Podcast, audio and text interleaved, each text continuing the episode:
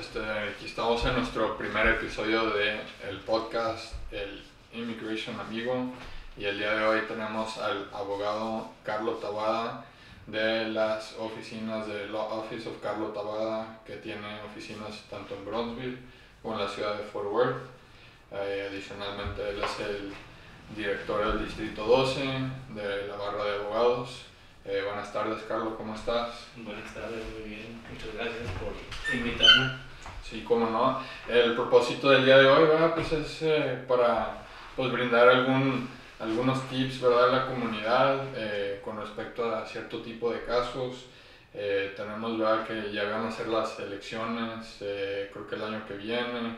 Entonces, por ahí que si hay residentes, eh, permanentes, pues eh, que nos des algunos tips, ¿verdad? De qué, qué, es lo que tienen que hacer para, para ¿cómo se llama?, naturalizarse.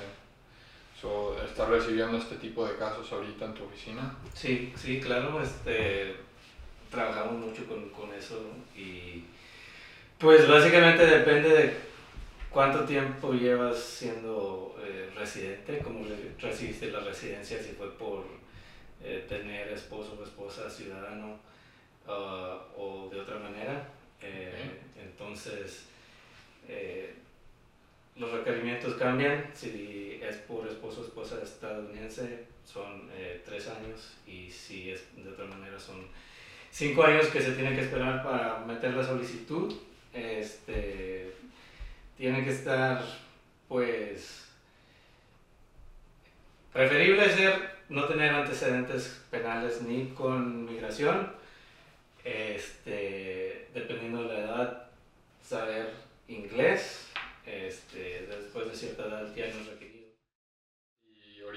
yo ya tengo los, para los, si ya tengo los cinco años, eh, y ¿cómo se llama? Y ya metí la solicitud, más o menos como cuánto se está tardando de que entregas la solicitud a que vas a una entrevista, por ejemplo aquí en los casos aquí en el Valle, en Bronzeville.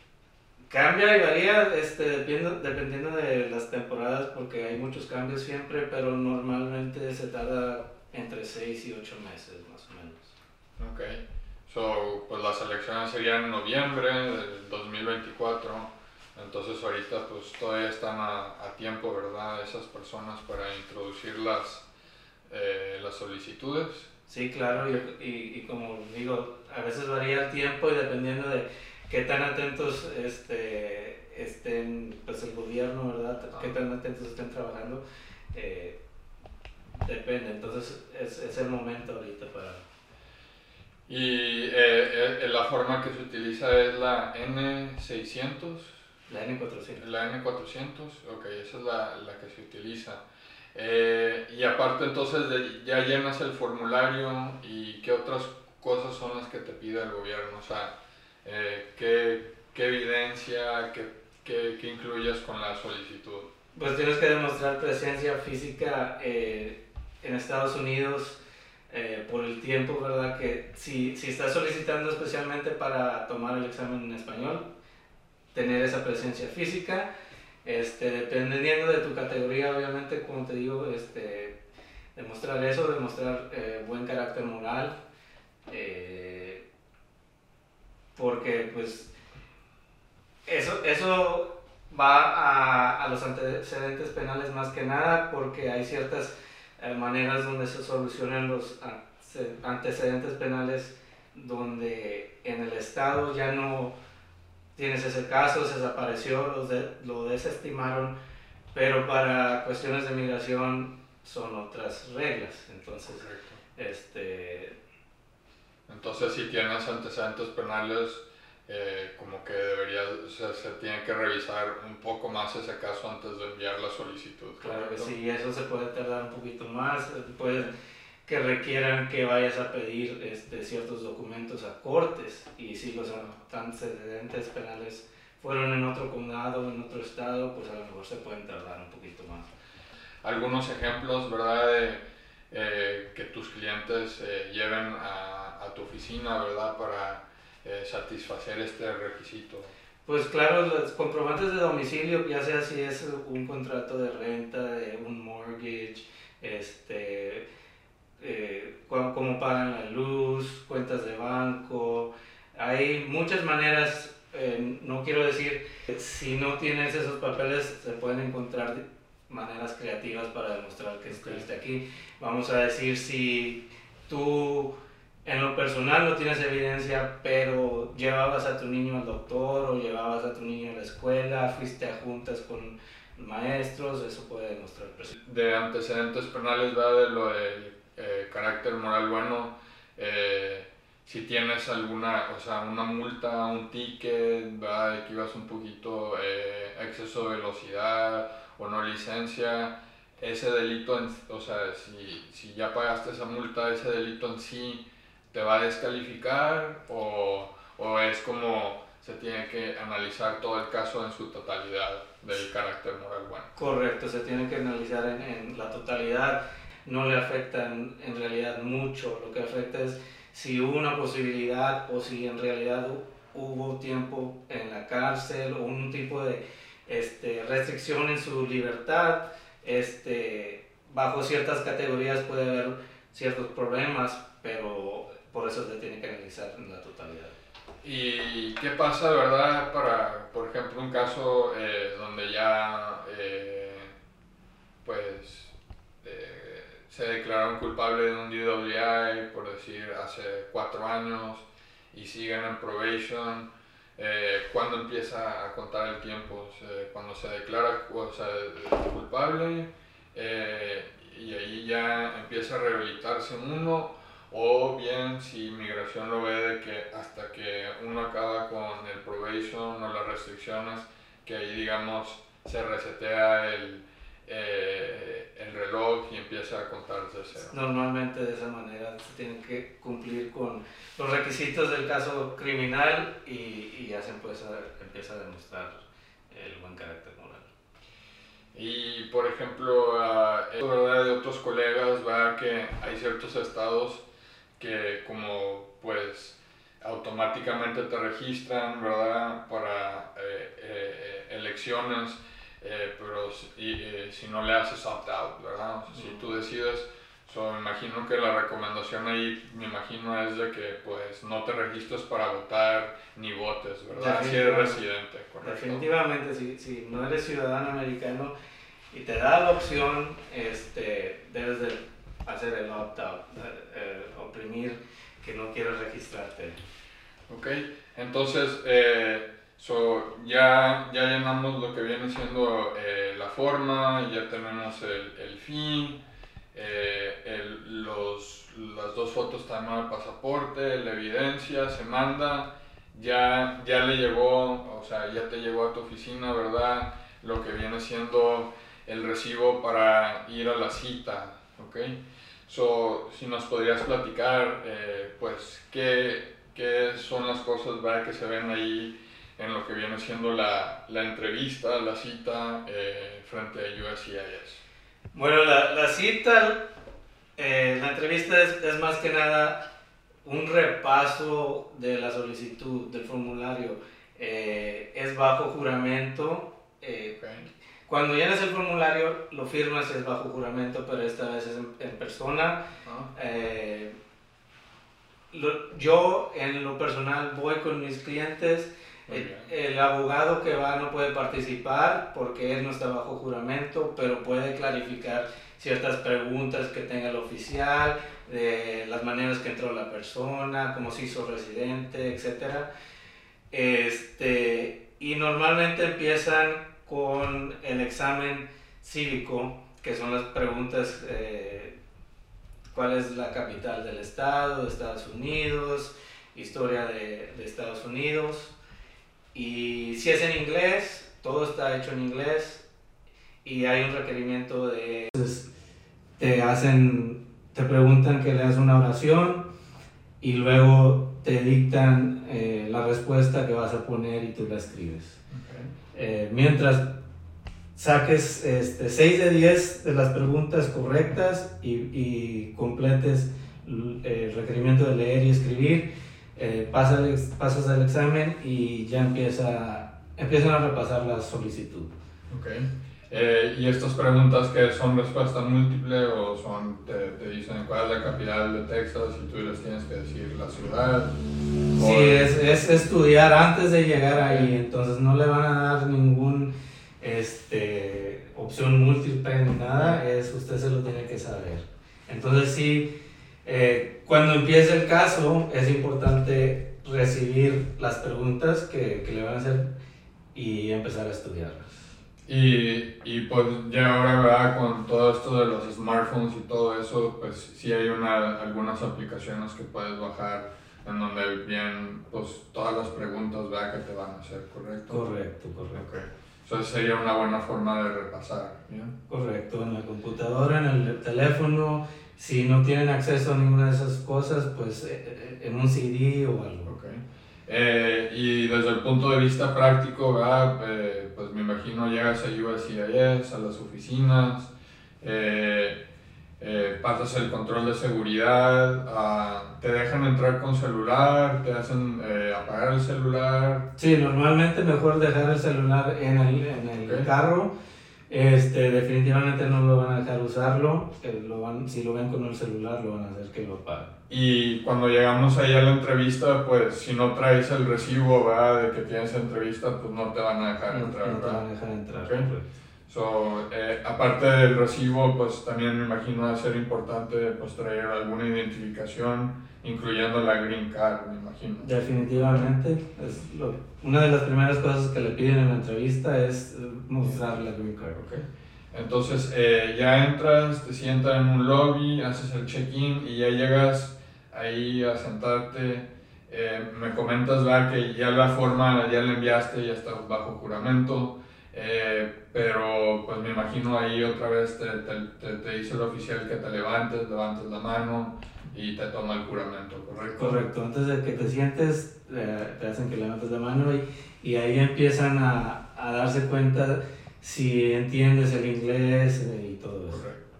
Eh, y al final, ¿verdad? Vamos a suponer, ¿verdad? Que ya, ya llenaste, o sea, eh, ya aprobaste el, el, examen de civismo, eh, ya las, ¿cómo se llama? Eh, revisaron la aplicación, no había ningún problema, eh, revisaron tus huellas y si calificas, no tienes ningún antecedente penal eh, y el oficial o el oficial aprueba tu solicitud ahí, ahí mismo, ahí mismo te, te hacen el juramento o tenemos que ir a otra cita o depende de la, de la oficina que vayamos. Normalmente te van a citar para otro día. Este, desde que empezó COVID, normalmente este, están haciendo ceremonias eh, los viernes, vamos a decir, fuiste el miércoles, te van a citar para el viernes si calificaste. Eh, y ahí haces el juramento. Entonces, hasta ese momento, cuando te dan tu certificado y tú ya entregas este, la, residencia, ya, eres, ya es cuando eres ciudadano. Antes de eso, no. Este, bajo ciertas situaciones especiales puede que hagan una excepción y digan, ahorita mismo alguien, a lo mejor que tiene problemas para este, moverse, tiene problemas médicos, a lo mejor dicen para que no tengas que regresar, aquí mismo te vamos a hacer la, el juramento y ahí queda. Y para los clientes, ¿va? Eh, tú recomiendas, ¿va? o sea, si te ofrecen hacerlo ahí el juramento ahí mismo, que se haga ahí o posponerlo hasta después. Ahí mismo. Ok. Eh, ahora bien, eh, ya pasamos la entrevista y nos dan otra cita posterior, ¿verdad? Como tres semanas, mes, mes y medio. Eh, si, si tenemos algún inconveniente con la ley, ¿verdad? Algún arresto, algún ticket, eh, algún inconveniente de esa, de esa índole, eh, ¿nos va a afectar para el día del juramento o no?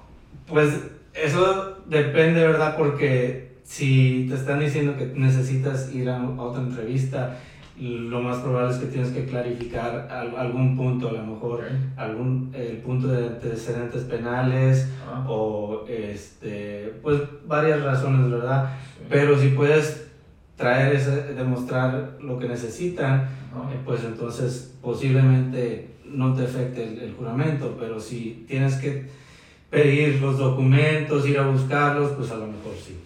¿Y, y qué me dices de que, ok, ya me aprobaron mi entrevista, todo está muy bien, pero de entre la entrevista aprobada al juramento eh, tuvimos un inconveniente.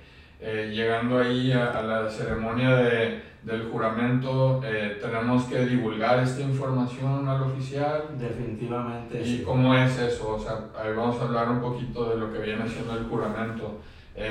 Nada más vas, levantas la mano o, o, llegas y te hacen llenar alguna hoja de papel. Sí, tienes que llenar un, un, formulario ahí llegando y, y te pregunta si ha pasado algo desde la entrevista y definitivamente este, se tiene que divulgar eh, porque vamos a decir que por alguna razón como quiera te dan el juramento pero después se dan cuenta puede que te quiten este, la ciudadanía.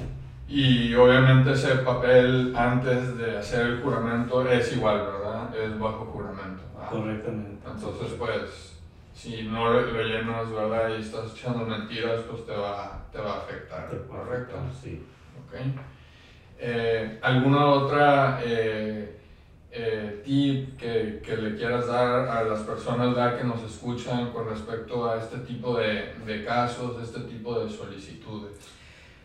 Pues más que nada hay que ser completamente honestos con el abogado. Este, Yo sé que a veces pasamos por ciertas cosas en la vida y, y las superamos y ya nos da pena hablar de eso este, o pensamos que ya no, ya no importa porque fue hace mucho tiempo. Este, pero eso es muy importante para el abogado saber porque le puede afectar y en el momento de llegar y está a punto de recibir buenas noticias, le vayan a dar malas noticias. Entonces. Eh, y aparte de lo que viene siendo, eh, pues eh, lo que viene siendo pues, problemas de antecedentes penales, si has votado en alguna, ¿cómo se llama?, elección, siendo residente, también sería bueno divulgarlo. ¿Qué me dices, verdad, para aquellas personas que que tienen, eh, eh, deben eh, impuestos, ¿verdad? Estatales o federales, o, aquellas personas que igual deben o están debiendo child support. ¿También esto afecta? Hay que estar al corriente, este, sí le puede afectar, especialmente si debe impuestos federales ahí este, es una obligación obviamente de la gente pagar impuestos y si no lo pagas lo consideran como carácter, mal carácter moral este, y le puede afectar, le puede negar este, la, naturalización por eso. También igual con child support y cualquier otra deuda que sea por el Estado federal. Entonces, eh, eh, sumamente importante va eh, que cuando vaya a hablar con el abogado o si lo hacen por su propia cuenta, que realmente, ¿verdad? Pues contesten las preguntas, ¿verdad? Sí. Este, y que si hay algún ah, detalle con respecto a esto, ¿verdad? Pues que te lo hagan saber lo más antes posible, ¿verdad? Sí, sí, porque pues, este, normalmente se puede encontrar una solución pero se tiene que trabajar desde un principio en esa solución. Si estamos a punto de ya acabar el caso y sale algo, pues puede arruinar muchas cosas. Entonces es importante desde un principio ser completamente honestos. Eh, ahora bien, estamos hablando de lo que viene siendo eh, pues cinco años, ¿verdad? Eh, de ser naturalizado. ¿Cuál es la, la, regla, verdad, que aplica para lo que viene siendo eh, los tres años? Si estás casado con un ciudadano americano cuando este, te piden para la residencia. Ok. Este, y, y qué, qué, tanto antes, ¿verdad? Eh, se manda, o, o en tu práctica, qué tanto antes de que se cumplan los tres años o los cinco años de residente eh, que tú digas, eh, ya lo puedo mandar. Se puede mandar eh, 90 días antes. Sí, 90 eh, días antes normalmente. Ok. entonces, si ya, ya tengo lo que viene siendo dos años, nueve meses y aplico para la regla de los tres años, eh, ya la puedo enviar, ¿correcto? Correcto. Y igual, pues lo de los cuatro años y nueve meses eh, también, ¿verdad? Correcto. Eh, ahora bien, eh, con respecto a esto de los, ah, de los tres años, eh, ¿alguna otra excepción, verdad? Como eh, si fuiste eh, víctima de violencia doméstica, que también se puede hacer la regla de los tres años. Sí, también. Eh, y obviamente, ¿verdad? Pues hay otras reglas, ¿verdad? Que aplican para residentes eh, que están eh, en las Fuerzas Armadas, ¿verdad? Es otro tipo de regla, ¿verdad? Que ellos posiblemente puedan arreglar hasta antes de eso, ¿verdad? Sí, sí. ¿Ok? Entonces, pues, Sí, bien eh, importante, eh, ¿verdad? eh, Esta, esta, yo estoy hablando más eh, en general, para, hay, hay ciertas este, situaciones que son particulares y, y por eso es importante, si tiene alguna pregunta, pues preguntarle a un abogado, yo creo que, o eso es otro tip, Sí. que usen abogado este, porque las consecuencias de un error en este tipo de situación son muy graves y es muy bueno tener a alguien que sepa lo que está haciendo para guiar. Y obviamente, ¿verdad? Pues me imagino recomendarías eh, ir con un abogado, ¿verdad? Que realmente, pues, eh, su práctica sea de migración y no general, ¿verdad? Correcto. ¿Por qué? Pues porque como hay, son, hay unas reglas, ¿verdad? Como la de las 3 y las 5 años, pero luego también hay otras excepciones o depende de lo que te diga el cliente, ¿verdad? Eh, que puedas, ¿cómo se llama? Construir como una ingeniería, una ingeniería migratoria con respecto a esta gestión. Sí, sí, es, la, la ley de migración es, es muy, muy complicada, es comparada como a la ley de impuestos, este, y, y por eso es importante que hables con alguien que está al tanto, porque cambia muy, eh, muy rápido, muy frecuentemente la ley, y hay muchas cosas que, que encajan en diferentes cosas para tener una solución o posiblemente causar un problema más grande, entonces por eso es importante ir con alguien que sepa. Ok, eh, pues alguno, algún último tip, ¿verdad? Que le puedas dar a, a las personas que nos ven y nos escuchan el día de hoy. Este, pues con cuidado, pórtense bien, eh, no tengan pena, eh, no, no pasa nada si van a hacer una pregunta al abogado, ¿verdad? Aunque este, sienta que, que, que no tiene posibilidades, no, no, no hace daño hacer la pregunta, por, como le digo, cambia muy frecuentemente la ley de, de migración, entonces este, debes estar checando ahí tu situación. Bueno, pues muchas gracias Carlos por estar con nosotros el día de hoy aquí en nuestro primer episodio de podcast y bueno, pues tienes eh, las puertas abiertas eh, para regresar aquí y poder hablar de algunos otros temas, ¿verdad? De, con respecto a migración eh, o, o algunos otros temas, ¿verdad? De, por ejemplo, pues como dices tú que tienes tu práctica de también llevas casos de family law, de casos criminales o de migración. Sí, el, el enfoque más que nada es en migración, pero como hay ciertas áreas que van muy frecuentemente juntas con migración, como los antecedentes penales o casos penales para solucionarlos de una manera que no le afecte, no le afecte mucho en migración. El gol es siempre tener la solución mejor para alguien en migración y por, así manejamos las cosas. Bueno, pues muchas gracias. Muchas gracias, un honor este, y mucha suerte con esto. Gracias. Buenas tardes.